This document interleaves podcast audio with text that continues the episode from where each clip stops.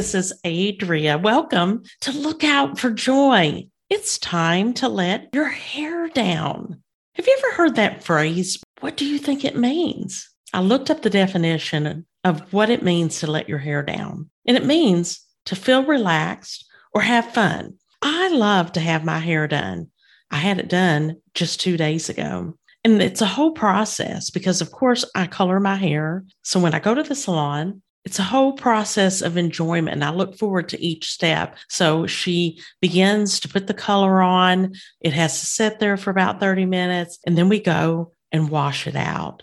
And that's one of my favorite parts is when she washes it out gives me a head massage and i almost go to sleep. And then we move back to the chair and she cuts it and that feels good because she's you know, cleaning it up. It feels lighter because I have thick hair. And then she begins to blow dry it. And that's relaxing too.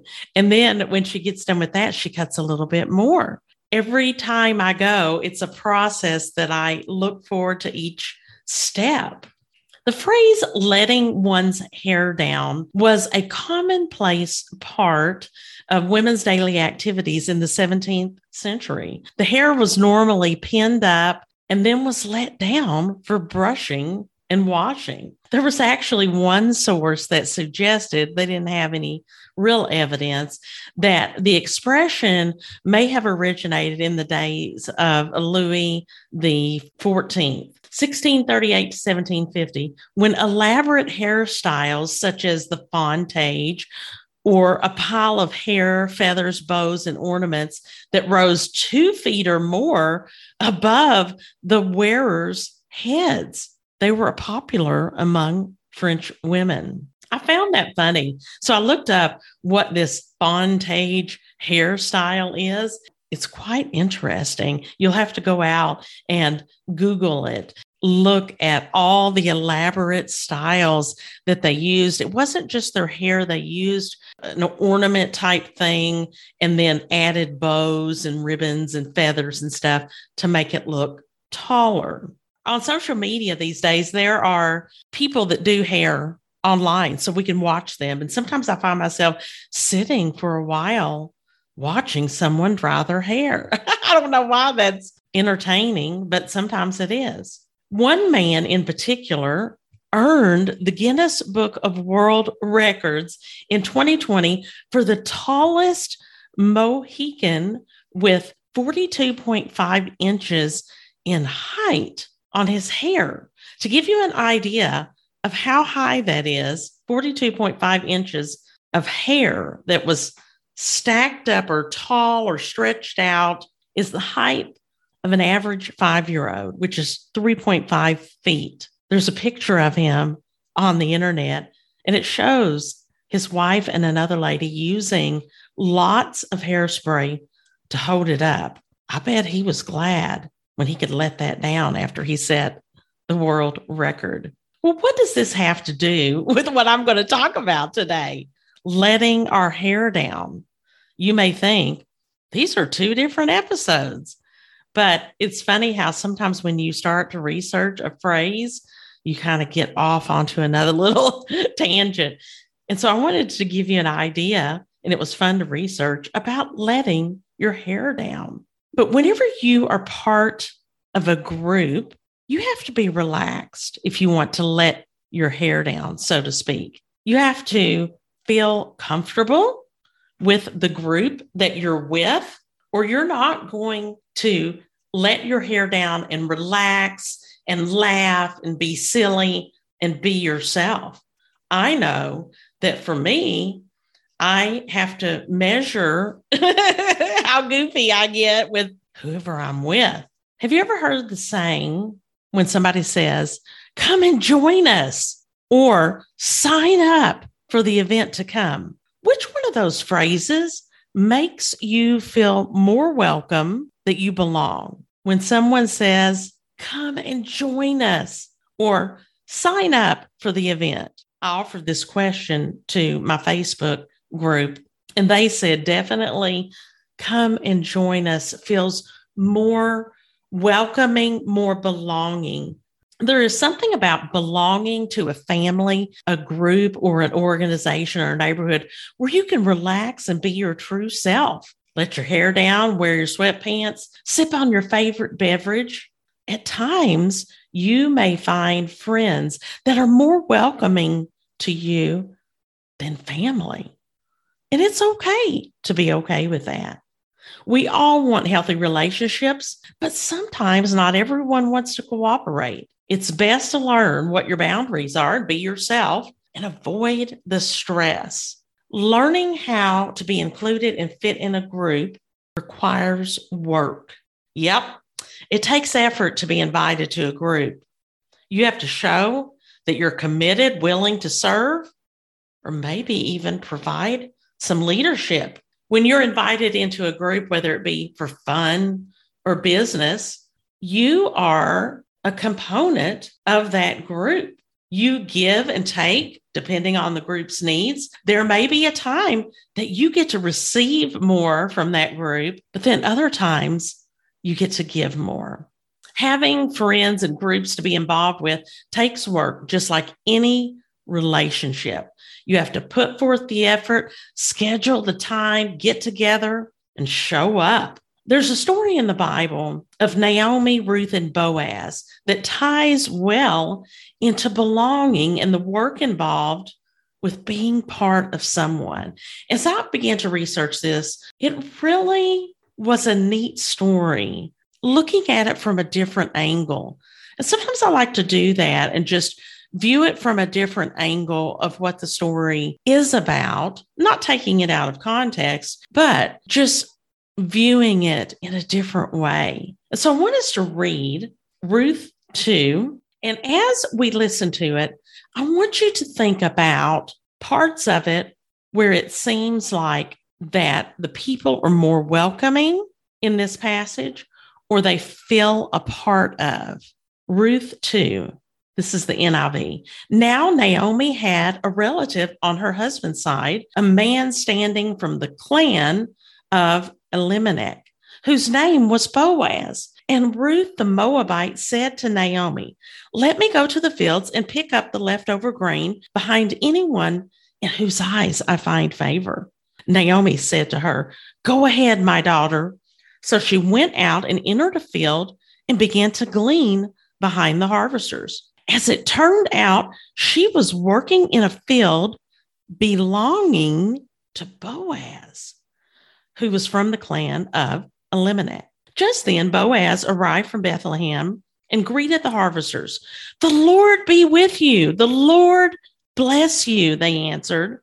Boaz asked the overseer of his harvesters, Who does that young woman belong to? The overseer replied, She is the Moabite who came back from Moab with Naomi. She said, Please let me glean and gather among the sheaves behind the harvesters. She came into the field and has remained here from the morning until now, except for a short rest in the shelter.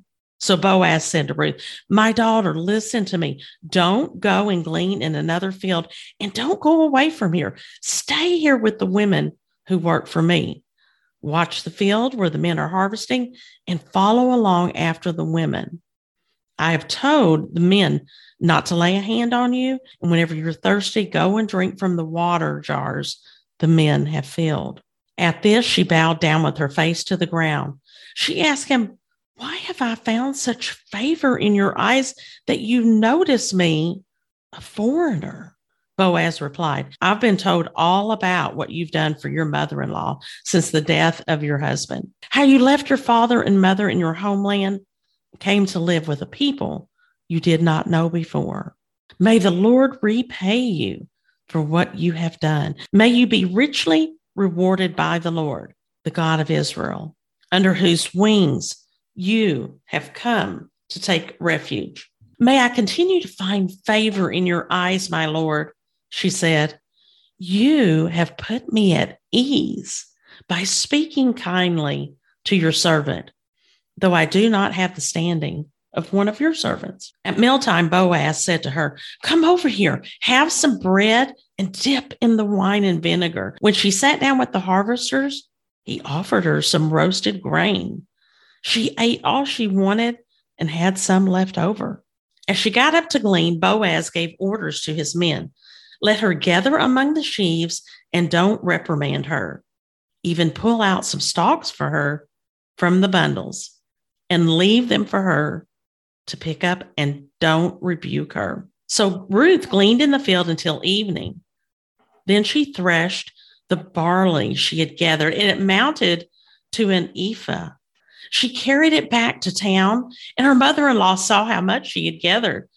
Ruth also brought out and gave her what was left over after she had eaten enough. Her mother in law asked, Where did you glean today? Where did you work? Blessed be the man who took notice of you. And then Ruth told her mother in law about the one at whose place she had been working. The name of the man I worked with today is Boaz, she said. The Lord bless him, Naomi said to her daughter in law. He has not stopped showing his kindness to the living and the dead. She added, That man is our close relative. He is one of our guardian redeemers. Then Ruth the Moabite said, He even said to me, Stay with the workers until they finish harvesting all my grain. Naomi said to her daughter in law, It will be good for you, my daughter, to go with the women who work for him, because in someone else's field you might be harmed. So Ruth stayed close to the women of Boaz to glean until the barley and wheat harvests were finished. And she lived with her mother in law. I loved this story as I read through it and discovered how much of a welcome and belonging that Ruth felt in Boaz's field. And they were invited to be part of his team, so to speak, of harvesters. And she was able to reap the benefits and share that with her mother in law. So I want to bring out some points here about belonging and being part of a family or a group and the welcoming that went on. So the field belonged to Boaz, and you may have noticed that I emphasized some of the different words as we moved through the passage. In verse 5, Boaz asked the overseer of his harvest, Who does that young woman belong to? She was a Moabite, a member of the West Semitic people.